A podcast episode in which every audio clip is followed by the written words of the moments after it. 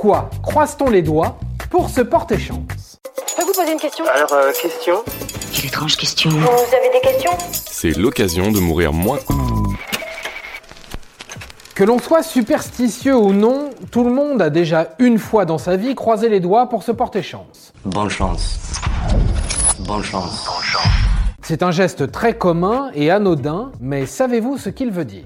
Croix de bois, croix de fer, on vous explique tout. Pour connaître l'origine de cet étrange rituel, il faut remonter à l'Antiquité et à une superstition païenne très répandue. À l'époque, la croix, et surtout son point d'intersection, représente le symbole de l'union parfaite. Seuls les bons esprits peuvent s'y accrocher.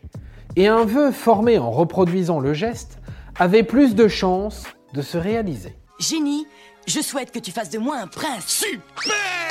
Au début, on croisait son index avec celui de quelqu'un d'autre pour former la croix. Mais peu à peu, nous nous sommes débarrassés de l'intervention d'une autre personne en croisant notre propre index et notre majeur. Parce qu'on n'est jamais mieux servi que par soi-même, n'est-ce pas?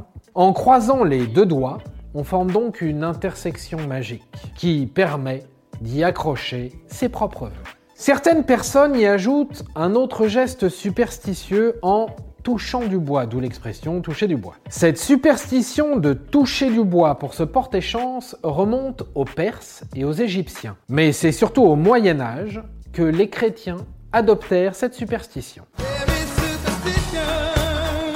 Cette habitude était une supplication ou une prière au Christ qui avait été crucifié sur une croix en bois. Donc, croiser les doigts et toucher du bois, c'est avoir deux fois plus de chance.